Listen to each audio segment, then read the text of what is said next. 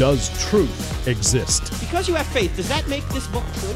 Does God exist? So when someone says there is no truth, if you apply the claim to itself, what should you say? Is that true? They don't think Christianity's true. They're talked out of it. You know why they're talked out of it? Because they've never been talked into it. Cross examining skeptical and atheistic views. Welcome to Cross Examine with Dr. Frank Turek. A friend of mine and another Christian apologist sent out an email uh, the other day about defending Christmas. And many people were very upset that he would try and defend a pagan holiday, he said. And he wasn't trying to defend the holiday, he was trying to defend the fact that Jesus came to earth as God in human flesh. But what about this? Is is there any truth to the idea that Christmas is a pagan holiday? Should we be in any way celebrating Christmas? I mean, where did Christmas holiday traditions come from? St. Nicholas, Santa Claus, gift giving, stockings, Xmas. What about nativity scenes, the North Pole, reindeer, elves? Does that have anything to do with, with Christianity or Christmas? Well, there's probably no better person to talk about this than my friend Bill Federer. We had Bill on just a few weeks ago to talk about uh, Thanksgiving, and he is just a wonderful historian who, who can give such a broad view of history. And he helps you see how all the puzzle pieces fit together and where certain traditions come from, whether they did have a Christian origin or not. So we're going to talk to Bill for the entire program here Christmas week. So Merry Christmas to everyone. And Bill, it's always great having you on the program. How are you? Hey, it's great to be with you, Frank. Now, we just talked about Thanksgiving, and that was such a fascinating discussion that I said at the end of that, we got to talk about Christmas. So here we are a few weeks later talking about Christmas. Bill, why don't we start with someone by the name of St. Nicholas because you point this out you put out an email every day, uh, and people can get can subscribe to Bill's email, AmericanMinute.com, AmericanMinute.com. And uh, you sent me one that had to do with Christmas, which was just fascinating. It started with this guy by, by the name of St. Nicholas. Why don't we just start there? Tell us who he was and what he did. Well, St. Nicholas is the most popular Greek Orthodox saint. He is to the Greeks what uh, St. Patrick is to the Irish and he lived during Roman times. So, for the first three centuries of Christianity, there are 10 major persecutions. Christians are thrown to the lions. And Pat, um, Nicholas is born around 280 AD in a town called Patara, Asia Minor. Today, that's Turkey. And his parents die when a plague sweeps through town and leaves him a lot of money. And a movement was going through Christianity at the time called Pietism, beginning of the monasticism movement. And it was this idea that if you were if you were really sincere about being a Christian, you should give away all your money and join a monastery. And so Nicholas decides he's going to give away all the money he inherited from his parents. And so he wants to help the poor. But he doesn't want to get the credit for it, so he sneaks into town at nighttime and throws the money in the window of poor people. Supposedly it lands in a shoe or a stocking that's drying by the fireplace. And one of the stories that was very popular. You see it on a lot of Middle Ages churches in stained glass windows and Greek Orthodox churches, mosaics, and you'll see Nicholas on his tippy toes. Uh, you know, he's a saint with a halo around his head, and he's reaching up and he's throwing some money in the window, and inside is a man with three daughters. And so the story is that this man was a merchant and he had gone bankrupt. And back then, the creditors would not only take your house and lands, they would take your children this uh, cr- this merchant had three beautiful daughters and knew if they were taken it would be an unfortunate life of trafficking and so forth. So he had an idea. He thought if he could hurry up and marry the daughters off, the creditors couldn't take them. Unfortunately, he did not have money for a dowry, which was needed in that area of the world for a legally recognized wedding.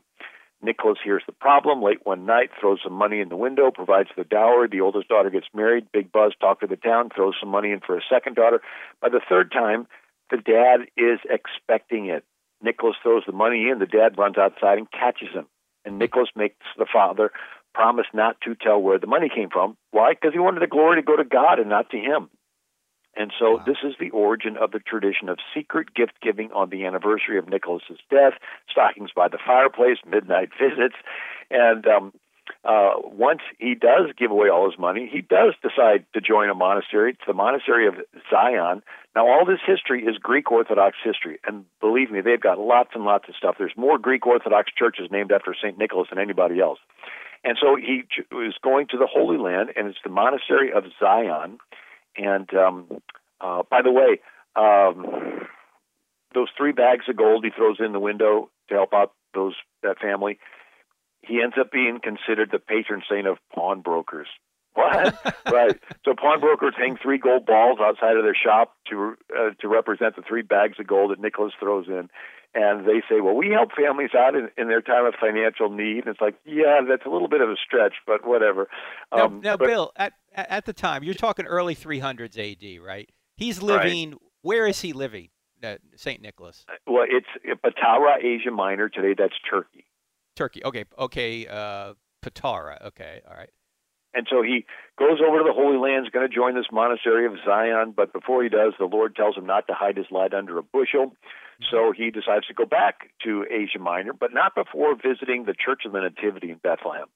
And uh, so the a picture of Santa Claus kneeling at the at the baby Jesus' crib. There's actually a little historical precedent for that. Uh, he visits, and so Mark Twain visits the Holy Land in the 1860s and writes a book about it called Innocents Abroad. And he says, This spot where the first Merry Christmas was uttered in all the world, and from whence the friend of my childhood, Santa Claus, departed on his first journey to gladden and continue to gladden the roaring firesides on wintry mornings in many a distant land forever and forever. So, um, anyway, so he leaves, goes back to Asia Minor, today that's Turkey, gets off at a busy city called Myra. Unbeknownst to him, the bishop of Myra had died, and the church leaders could not decide who the next bishop's going to be. And one of them has a dream that the first person to church the next day would be named Nicholas, and he was to be their next bishop. Well, Nicholas was not too excited about this. Um, he goes there and they break the news to him. He was not too excited because the Roman Emperor Diocletian was arresting bishops and killing them. So it was sort of like, you be the bishop. No, no, no, I insist, you first. no, no, really, you be the bishop. That's right. and um, so anyway, he he does agree to be the bishop. He is arrested. He's put in prison. He's awaiting death. And suddenly, Diocletian, the emperor that's trying to exterminate Christianity, I mean, this guy was terrible. He lost some battles with Persia. Asked his generals why. They said, "Well, you've neglected the Roman gods." So he says, "Okay, military worship the Roman gods." Well, by this time, there were some Christians, a lot of Christians in the military. They're all forced out. Then he decides to take the military and force the entire Roman Empire to returning to worshiping the Roman gods. And they go province by province, tearing down churches, burning scriptures, cutting out tongues. Anyway, so uh, Nicholas is in jail awaiting death. Diocletian is struck with an intestinal disease so painful he abdicates the throne, steps down May 1st, 305 AD. This is unheard of, an emperor stepping down, and you have to appreciate the poetic humor emperors had been declaring themselves a god, sprinkling gold dust in their hair and demanding that their image be worshipped. So this was sort of like a god resigning. I just think Mm. that's sort of funny. Um, but the next emperor, Galerius, he continues the persecution of Christians. He is struck with an intestinal disease, must have been something in the water. He dies in 311 AD, and now it's confusion in the Roman Empire. And uh, four generals decide to fight it out as to who's going to be the next emperor. Two are quickly defeated. It comes down to Constantine and Maxentius. Constantine is a general stationed in York, Britain. And when his men get the news, they surround him and yell, Hail Caesar, we're with you. And so he marches toward Rome, and it's the Battle of the Milvian Bridge, October 28, 312 AD. And the story is that Constantine saw the sign of Christ in the sky, puts it on all of his shields and symbols and wins. And what's the sign of Christ that he saw? It was the first two Greek letters for the name Christ. So Christ is a Greek name. And the Greeks spell it, and phonetically, the, the letter that makes the K sound, the Greeks write as a big X, it's called Chi. And the R sounding letter is called Rho, and it's written as a big P. So you see the Chi Rho, these X and P on all the early Roman uh, fourth century art. And uh, then Constantine legalizes Christianity, 313. But I hear the music, and I'll come back with. The. All right, hold your thought, break. Bill. We're going to come right back. We're talking to the great Bill Federer. We're talking about where do Christmas traditions come from. You're going to be more surprised right after the break. I'm Frank Turek. Don't go away. We're back at two. Where do Christian traditions come from? Christmas Christian uh, traditions, or the traditions that we celebrate now here in the United States. Where do all these come from? And our friend Bill Federer is giving us a great overview of the history of St. Nicholas and some of these Christian, or I should say, Christmas traditions.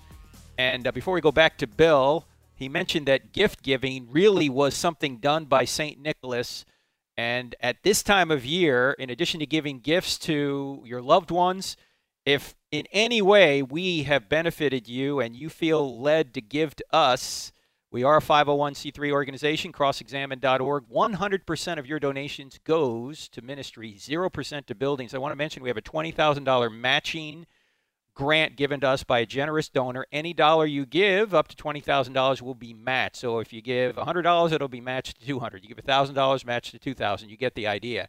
All the donations are tax deductible at crossexamined.org. That's cross-examined with a D on the end of it.org. And as you know, we spend most of our time in Uh, high schools and colleges to try and show people, young people, why Christianity is true. And particularly when we go to high schools and colleges, we don't charge students a dime to be there, and the only way we can go is if you provide the necessary funds for us to go. So if you think that's a worthwhile mission, and I hope you do, given the fact that three out of four young people who are brought up in the church walk away from the church once they go to college, then please, uh, as you give your year end donations, consider crossexamined.org. Uh, all right, let me go back to our guest, Dr. Well, you're not a doctor, but you should be, Bill Federer who has an amazing breadth of knowledge when it comes to historical events. And Bill, just before the break, we were, we got up to Constantine, who uh, won the battle and became the Holy Roman Emperor. Why don't we just pick it up right there, start right there, and uh, keep going on these Christmas traditions? Right. Well, now he was just plain emperor. The holy didn't ha- happen until yeah, years that's later. True. Yeah. But uh, nevertheless, he uh, sees the sign of Christ in the sky. It's called the XP Chi Rho, and over the centuries, it got shortened just to the Chi or the mm-hmm. X, and it was called a Christ Cross or Chris Cross, and that's where you get the Xmas. X hyphen MAS. It's not the X crossing out Christ. It's X Chi, the Greek letter that stands for Christ and that came down as a written oath. So you'd sign a document and swear before Christ that it's true. You'd sign it the Christ cross, sign it the X, or put your X here, or I swear, cross my heart. What's that? That's the Chi. And then they would kiss the document after they signed it to show sincerity, and that's come down to us as the X's and the O's on the bottom of a Valentine. Right, the X you're swearing before Christ to keep your pledge, and the O you're kissing it to show sincerity. Anyway, uh, that's the Chi Rho. Over the uh, at this time, Nicholas is let out of jail.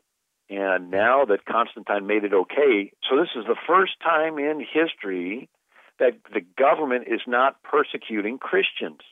My friends, and, we got to stop right here for a second, Bill, because I don't think many people realize that Christianity spread in spite of the sword being used on it. I mean, people think that Christianity spread through use of the sword, as if the Crusades began right from the very beginning. People who don't have a good, clear view of history. The Crusades don't begin until about 1095 AD, friends. It wasn't until, what, 311 AD or 312 AD, Bill, that Christianity basically got a reprieve from the persecutions? Right, right. 312 AD is when uh, the Battle of the Milvian Bridge with Constantine, and then he officially issues the Edict of Milan in 313 AD. And um, and now Nicholas is out of prison. He preaches publicly against paganism. What's that? Nearby is the temple to Diana at Ephesus, one of the seven wonders of the ancient world. This thing is twice as big as the Parthenon in Athens. It has 127 huge pillars and temple prostitutes. It was the Las Vegas of the Mediterranean. And the Apostle Paul preached against Diana worship in Acts chapter 19. And so Nicholas preaches against it, and the people tear the temple to Diana down. So he would have been a fire and brimstone preacher today. During this time, they end the Olympics right? I went to school in Rome. We went to Olympus and saw where they ran them, and it was basically just a, a foot race, a javelin, a discus throw, and some wrestling. But they did it without clothes on. I won't get into it all, but it was pretty pagan. and so they outlawed the Olympics. And then Nicholas preaches against exposure of unwanted infants. What's that? The Roman tradition was the mother would bear the child, lay it at the father's feet. If he picked it up and liked it, thought they could afford it, they'd keep it. If not, she had to put it in a basket and set it outside the house and let it die. And so a lot of the Christians would hear these babies crying and rescue them.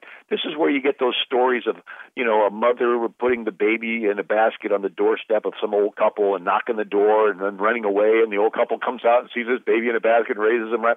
And so uh, this is called exposure of unwanted infants. And so the Christians and Nicholas preached against this. So he would have been a pro-life preacher. This, I mean, it hmm. was their version of abortion, the Romans. And so Nicholas would have been a pro-life preacher today. And then there's you, the Arian heresy. What's okay, that? Hang on one sec. Hang on one sec, Bill. I just want to bring, bring people up to date because, as you know, radio is a uh, is a stream, not a pond. Some people are coming in and out. You're listening to Cross Examine with Frank Turek, and my guest is Bill Federer. His website is AmericanMinute.com. Go there.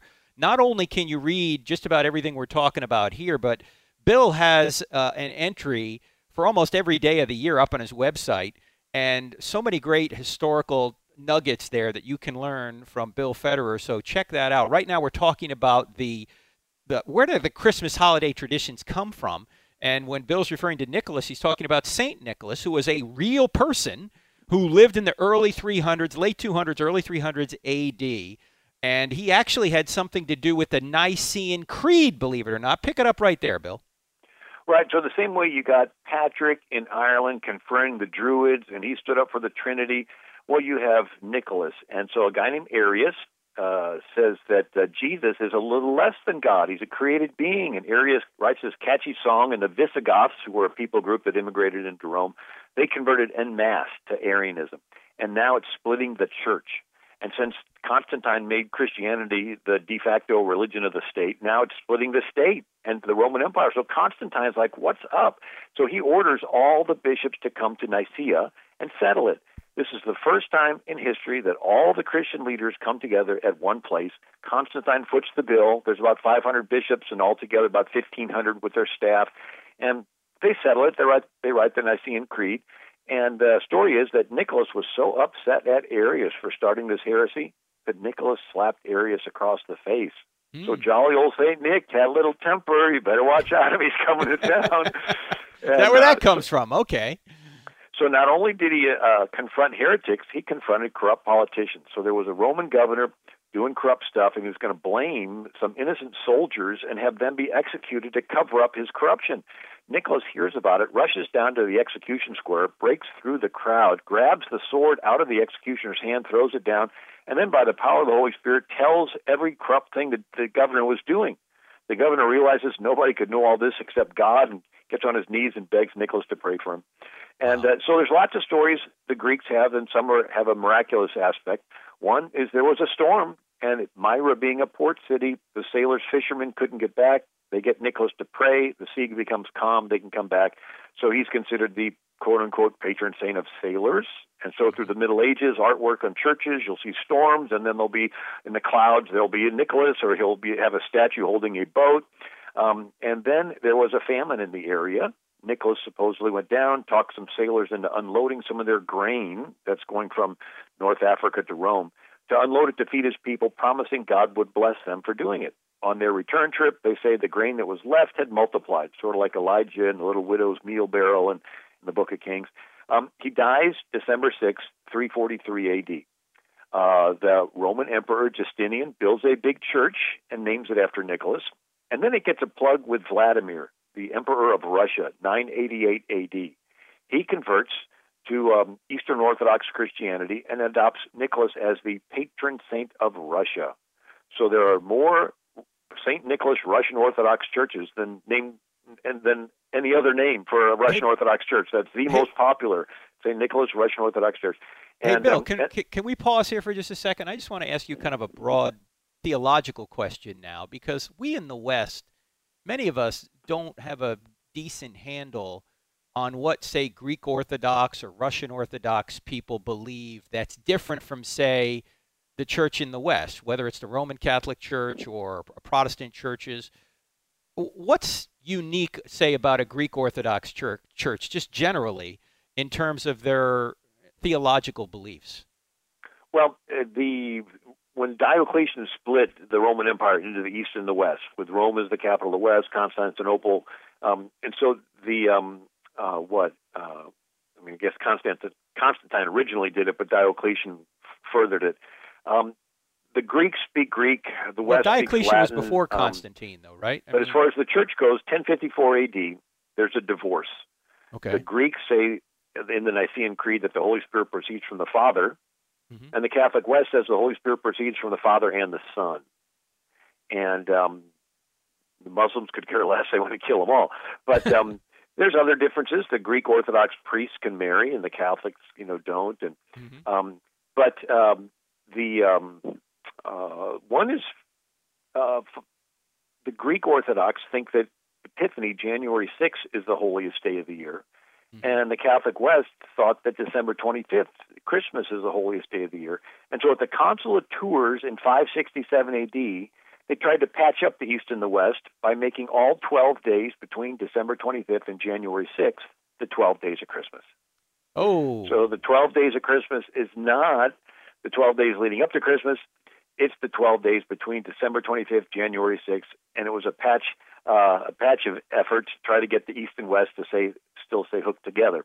And so they called them holy days. And over the years, holy days got pronounced holiday. now so I think is it's very there? funny when they say, "Well, we don't want to say Merry Christmas, just say Happy Holidays." Well, Yeah, it's holidays means holy days. What are the holy days other than the 12 days of Christmas? Okay. Now, now, how much how much of a difference is there between the Greek Orthodox Church and the Russian Orthodox Church theologically? Uh, my understanding is very little. Uh, Okay. It's mostly just the hierarchy, with each of them having their their uh, main archbishop, which would be the equivalent of a pope. Uh, they just have a different hierarchy, uh, but but theologically, it's pretty similar. Um, Okay. uh, but now it's important to the East and the West. So the East is being invaded by Islam, and Mhm. Turkey uh, used to be the Byzantine Christian Empire, and all seven churches mentioned in the Book of Revelation are wiped out. All the letters to Ephesus, the city of Ephesus, and Colossae, Galatia, Philippi, Corinth, all those cities are wiped out by the Muslim Turks who are invading. And so the Christians um, don't want the grave of St. Nicholas destroyed because as they would come in, they would destroy the graves and the churches and artwork. The Uh, Muslims. Muhammad said, "Leave no high Yes. grave standing nor a work of art without obliterating it."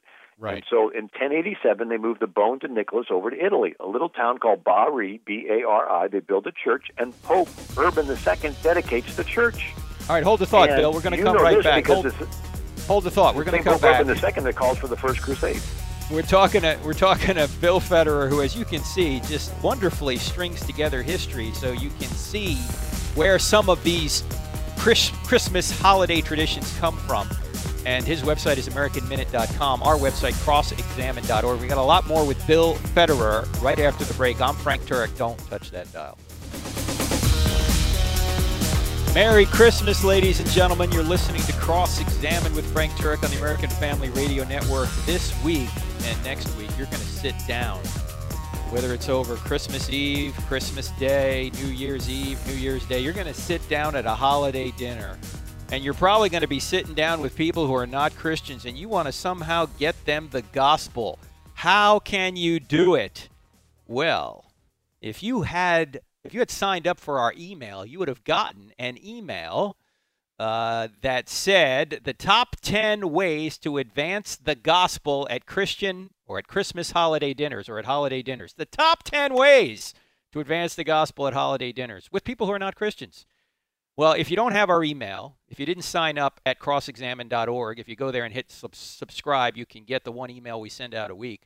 But we actually took that email and we put it in a blog. So it's on our website, crossexamine.org. The top 10 ways to advance the gospel at holiday dinners. Read it before you have an awkward Christmas or other holiday meal because there are some tips in there that will help you advance the gospel in a tactful way. Check it out. The top 10 ways. It's up there. Okay, we're talking to my friend Bill Federer who is taking us through history all the way from St. Nicholas back in, who was born in 280 AD. Right now, we're, uh, We're in about the 1100s AD because we're trying to figure out what the origin of many Christmas traditions that we experience today. What, what, are the, what are the origin of these Christmas traditions? And Christianity is behind them, but somehow they get sometimes convoluted, as you can see. So, Bill, pick it up where we left off. I think you were talking about a church that was built uh, in the town of Bari uh, in Italy because they took St. Nicholas's bones from an area that was about to be overrun by Muslims. Pick it up right there with Pope Urban II. What happened there? Right, so the Muslims are invading Greece. They moved the most popular Greek saint over to Italy. Uh, Pope Urban II builds a church, names it after him, uh, Cathedrale Nicolo de Bari. And uh, we know Pope Urban because he went to the Council of Clermont, 1095 AD, and begs the kings of Europe to send help to these Greeks that are being killed by this uh, Islamic invasion. And they sent help. It's called the First Crusade. So the same pope that welcomes Nicholas traditions to Western Europe is the one that calls for the First Crusade. So in a backward sense, we may not have had a Saint Nicholas in Western civilization if it had not been for jihad in the East. But uh, now the traditions uh, of gift giving really catch on, and the, the Italians really love it. So much so that, sort of in protest, Saint Francis of Assisi in 1223 AD comes up with the first nativity scene, the creche scene the Jesus, Mary, Joseph donkeys in the manger, saying, Look, we're getting too materialistic. We need to get back to the real reason for the season. Jesus was born in the manger, the Son of God, Emmanuel, God with us. The Word became flesh and dwelt among us. So, some of these struggles that you talked about at the beginning of the program, uh, this was faced in the 1200s. Um, and then the Reformation starts 1517. Martin Luther. By this time, there's a saint's day for every day of the year. Churches are filled full of statues. Martin Luther considers this a distraction so he ends the saints' days in Protestant countries, including the popular St. Nicholas Day. Well, the Germans like the gift giving, so Martin Luther moves all the gift giving to December 25th and says all gifts come from the Christ child. Mm. And the German pronunciation of Christ child is Chris Christkindl. Chris meaning Christ, Kindle like kindercare, kindergarten means child. So Chris Kindle ends up being pronounced Chris Kringle. So Chris Kringle is really Chris Kindle, which means Christ child anyway. This is fascinating um, stuff, Bill. This is just. by by the way, you can get an email from Bill every day. Just go to AmericanMinute.com and sign up for the email. You can get one email from us a week at CrossExamine.org. Click on subscribe. But Bill, this is such fascinating stuff. I want to just I want to pause on just a couple of things that you had mentioned there. You'd mentioned the First Crusade uh, was ordered, or at least asked for, by Pope Urban II in 1095 A.D. And a lot of people think the Crusades at least as initially conceived, were kind of these offensive uh, ways of trying to convert people by the sword. Why is that not the case? Well, the Muslims took over Egypt, and the Coptic Christians begged the West for help, and they were going to send help until the emperor got his his head broken and somebody broke a soap dish over his head in a bath. Um, but for centuries, the um, the different Christians in these countries where Christianity originated um, were crying out for help, and the West would sit on their hands. And sort of like today, uh, under our previous president, there was a genocide of millions of Christians in the Middle East. And even John Kerry had to admit it was a genocide. And what did we in the West do? Uh, nothing. Now it finds out that we were actually giving guns to the ones doing the killing. And um, and so this is a typical thing where the Christians are begging for help and the West isn't. Finally, Pope Urban said, "Enough! We need to send help to these Greek Christians." And um, now it's in, back to the to the Nicholas story.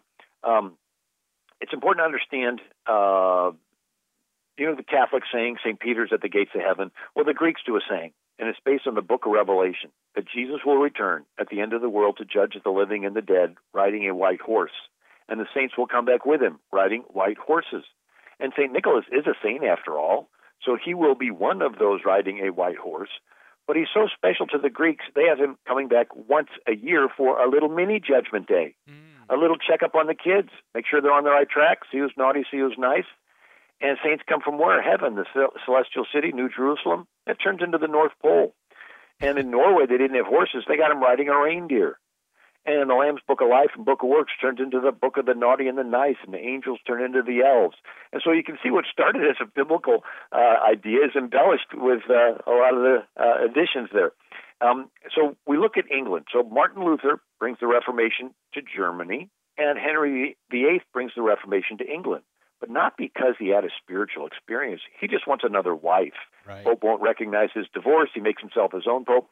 And he brings back an old Roman holiday because Britain used to be a Roman colony, and the holiday is Saturnalia. And it's feasting and plenty and merriment. And if you've ever seen The Christmas Carol with Charles Dickens, there's the spirit of Christmas present. And he's this big guy with robes, a wreath in his hair, goblet of wine, the ho ho happy party guy. And um, you're scratching your head saying, Who is he? He sort of looks like Santa, but he also sort of looks like some Roman god. Well, that's who he was. He was Saturn, but they Christianized him, called him Father Christmas. Hmm. They couldn't call him St. Nicholas because St. Nicholas was sort of outlawed in England uh, after the Reformation. And so during Mar- uh, Henry VIII's time, Christmas in England becomes sort of like a party time, sort of like a Mardi Gras. People forget Mardi Gras used to be a religious day. It was the day before Lent when you would fast 40 days before Easter. Now it's this lewd party in New Orleans.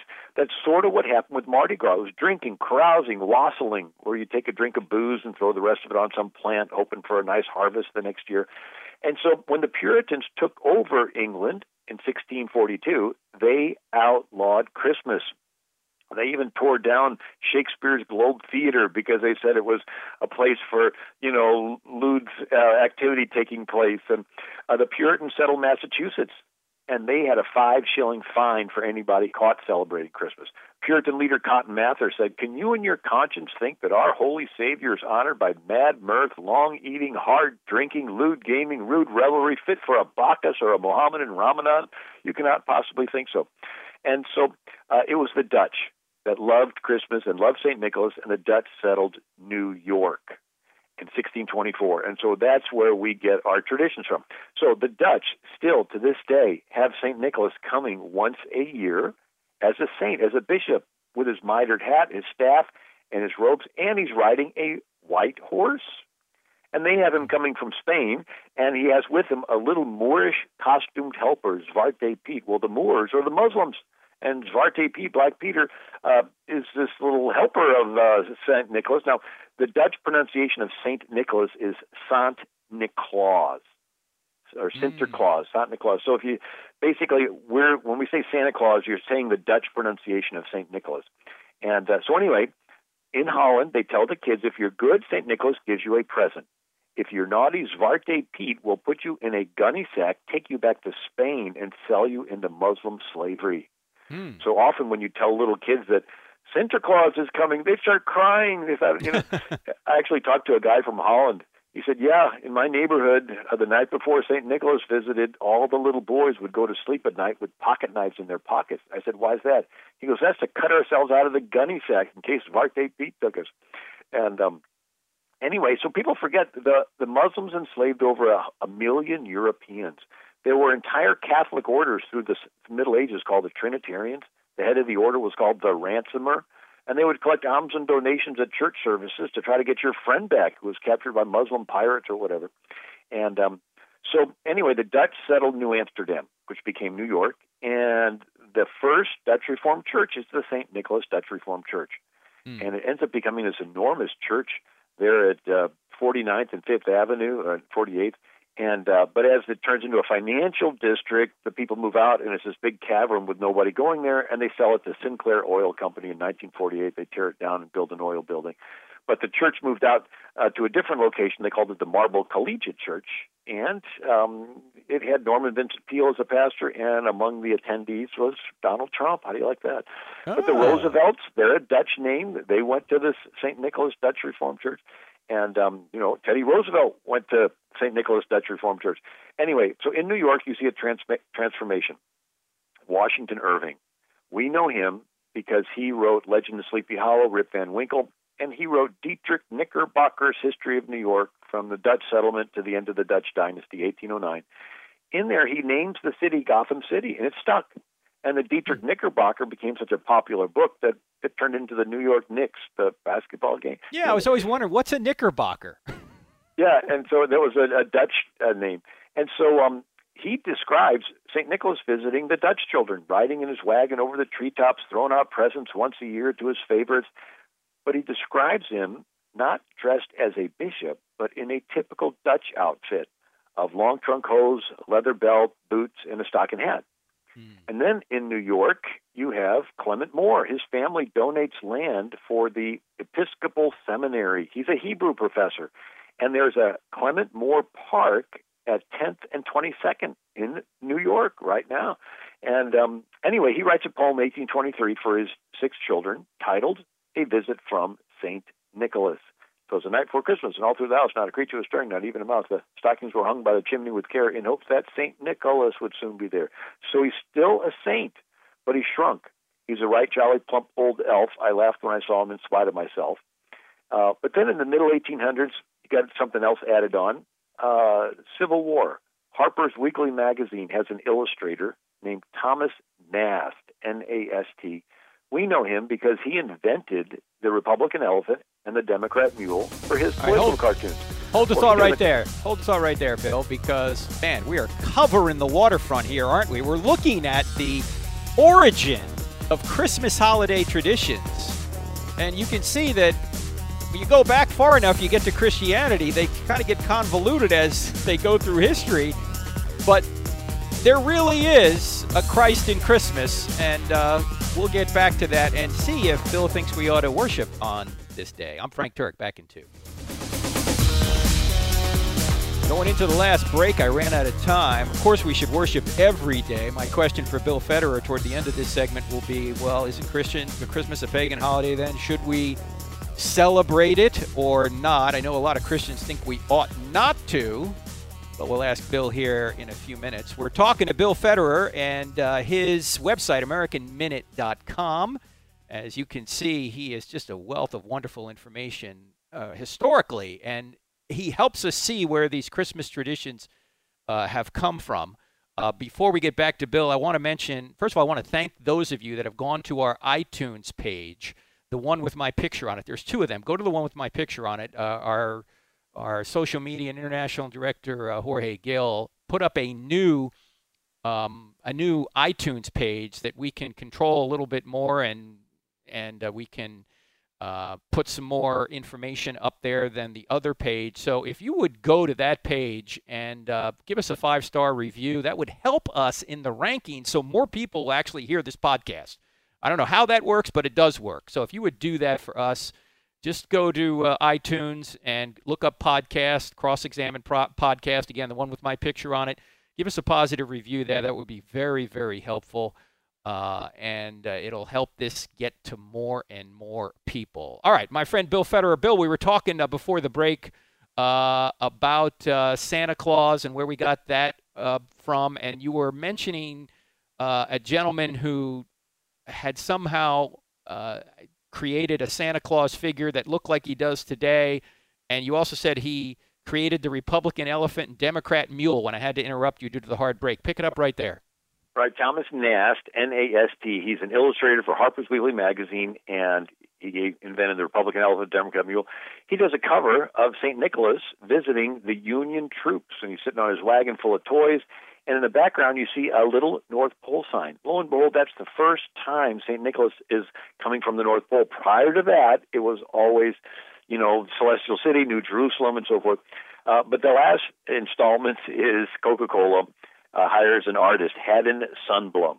Now, wait a minute, wait, Bill. He, Bill, let me let me just because I see in the in the uh, email you put out. by the way, you can get an email from Bill every day, AmericanMinute.com. You'll get one about Christmas. This one we're talking about today, maybe on Christmas. I don't know, but it it was coming from the North Pole because was that a jab at the the Confederates in the South during the Civil War?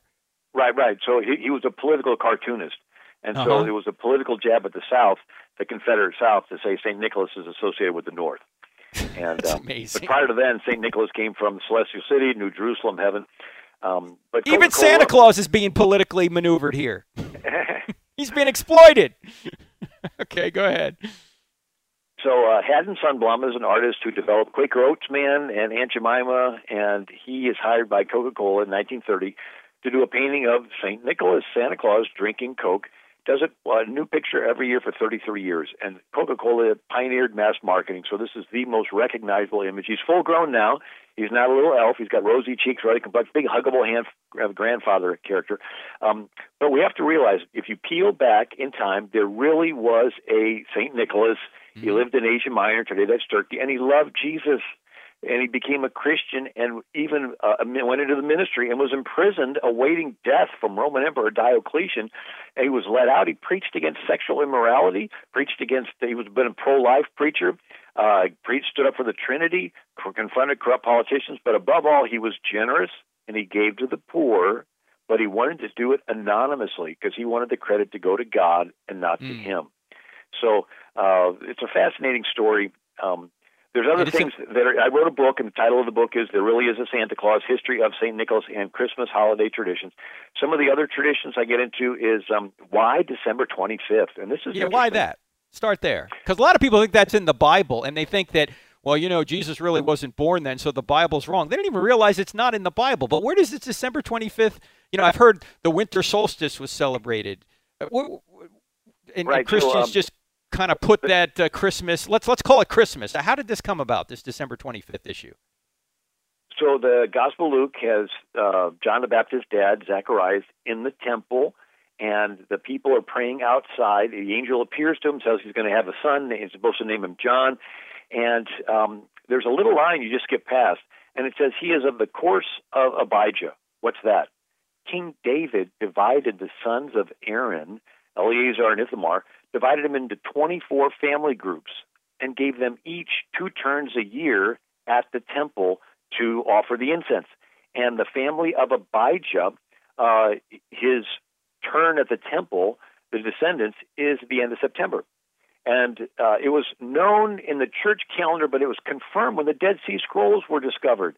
And in 1958, Israeli scholar Sherman Yahu Talman, I'm not pronouncing that right, uh, publishes research from the Qumran Dead Sea Scrolls, parchment number 321, and he was able to reconstruct the sacerdotal rota calendar. What's that? That's the calendar that shows what families are are uh, supposed to be ministering at what days.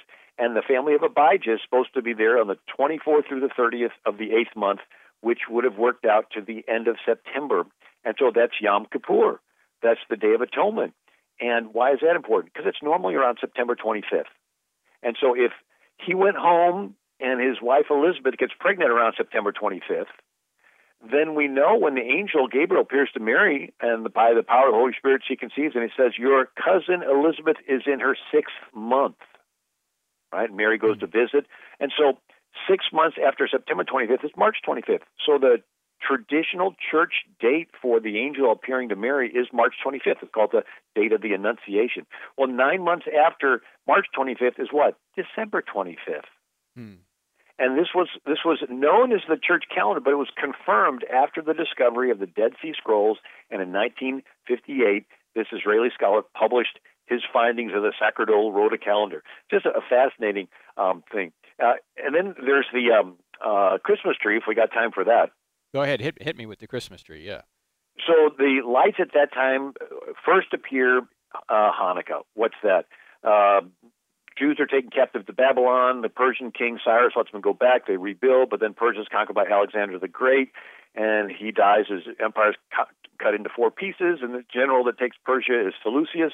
And so there's a Seleucus descendant who's a king, and he decides he's going to just wipe out the Jews kills 80,000 of them, and the Jews finally drive him out. It's called the Maccabean Wars. They go in around 165, uh, 164 BC, clean out the temple, and they're going to relight the candelabra, the menorah, but there's only enough uh, oil for one day, but it lasts eight miraculously. So the word dedication in in Hebrew is is Hanukkah. And so mm-hmm. in John chapter 20, it says Jesus was in Jerusalem for the feast of dedication. He was in there for Hanukkah. And so this one lights would have, have been first seen at this time of the year. But then the tree. So we got um, Nicholas is the Greek saint, and he's confronting paganism. You got Patrick is the saint to Ireland, and he's confronting pagan druids. You have a saint from uh, Britain, and he becomes the one to confront the Germans. And so the Germanic tribes uh, that came across the Roman borders worshipped Thor. and that's where you get the word Thor's Day. And so Hmm. those that are really stickler about not wanting to celebrate Christmas, you better not call the name Thor's Day because Thor is a pagan god. And matter of fact, the Quakers refused to call it Thursday. They call it Fifth Day because they didn't want to say it was Thor's Day because they realized. and so Thor was this pagan god. Uh, they also worshiped Woden, was another Germanic pagan god. That's where you get the word Wednesday. Uh, but Thor supposedly lived in a big oak tree in Geismar, Germany, and they would do human sacrifice in front of this tree. And so uh, this saint Boniface, around 788 A.D., he um, goes to Geismar. He's also called Winfred. So Boniface or Winfred, he takes a big axe and he chops down Thor's tree. Oh. And uh, so then uh, somebody says, "Well, you can't do that." And somebody else says, "Well, if Thor's really a god, he can protect his own tree." And so this is the beginning of the Germans becoming Christian. So Boniface points at a little evergreen tree because it was the night before uh, Christmas, and he said, uh, "Let this be the tree of the Christ child. See how it points toward heaven. Its leaves are evergreen, symbolizing everlasting everlasting life." Let it shelter no deeds of blood, but life, because your houses are built of fir and so forth. So the Germans would take a little pine tree and they would hang it upside down in their houses, and this was the symbolism that they defeated the pagan Thor and so forth. Uh, but Martin Luther's coming home around 1520, and he's a cold December sky, and the stars are twinkling, and he puts candles in the branches of the tree and says, "This is like the sky above Bethlehem on the night of Christ's birth."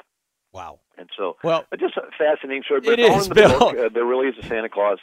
And you have a, an entire book on this. So if people really want to get into this, get the book by Bill Federer. There really is a Santa Claus, the history of St. Nicholas and Christmas holiday traditions. But Bill, before we go, with just about a minute or so to go, we've got to get to this question. You know, a lot of Christians say, oh, we can't worship or we can't celebrate, I should say, Christmas because it has pagan roots. What do you say to that? Uh, we're celebrating the birth of Christ, and Jesus came. I love the book of Mark. It says that the Son of God came not to be served, but to serve and to give his life a ransom for many. What's that? God is a just God. He has to judge every sin. It's his nature to judge sin. Matter of fact, that's implanted in each of us so much that every NCIS episode, first two minutes, somebody's killed. You're held captive the rest of the hour, knowing that the person that did it has to be judged. There's something mm. in you that drives. There's something in God that, that has to judge the sin. So what did he do? He himself provided the lamb to take the judgment for the sin. And Right. Jesus, the Word of God, became flesh, and he voluntarily submitted himself to be the Lamb and to take the punishment. So God is just that he has to judge every sin. He's love, and that he provided the Lamb to take the judgment for the sin. That's why we approach God through the Lamb. So I'm I, hmm. are you good enough to go to heaven? No, you'll never be good enough. But he was good enough to pay for all your sins. So you approach God through the Lamb. Your debts have been paid. And that's why we celebrate Christmas because God came into the world as a lamb. Despite the fact that some of these traditions may have been um, polluted a little bit with pagan ideas, what your intention is, is to bring people back to the real reason for the season, and that is Christ the Lamb. Bill, it's been wonderful having you on. Thank you so much. Well, thank you, Frank. And it's, it's all in the book. Uh, there really is a Santa Claus history of St. Nicholas Christmas holiday traditions. And Merry Christmas to all, and to all a good night. Merry Christmas, ladies and gentlemen. Thank you so much. I'll see you here next week. God bless you all. See you next week. The views and opinions expressed in this broadcast do not necessarily reflect those of the American Family Association or American Family Radio.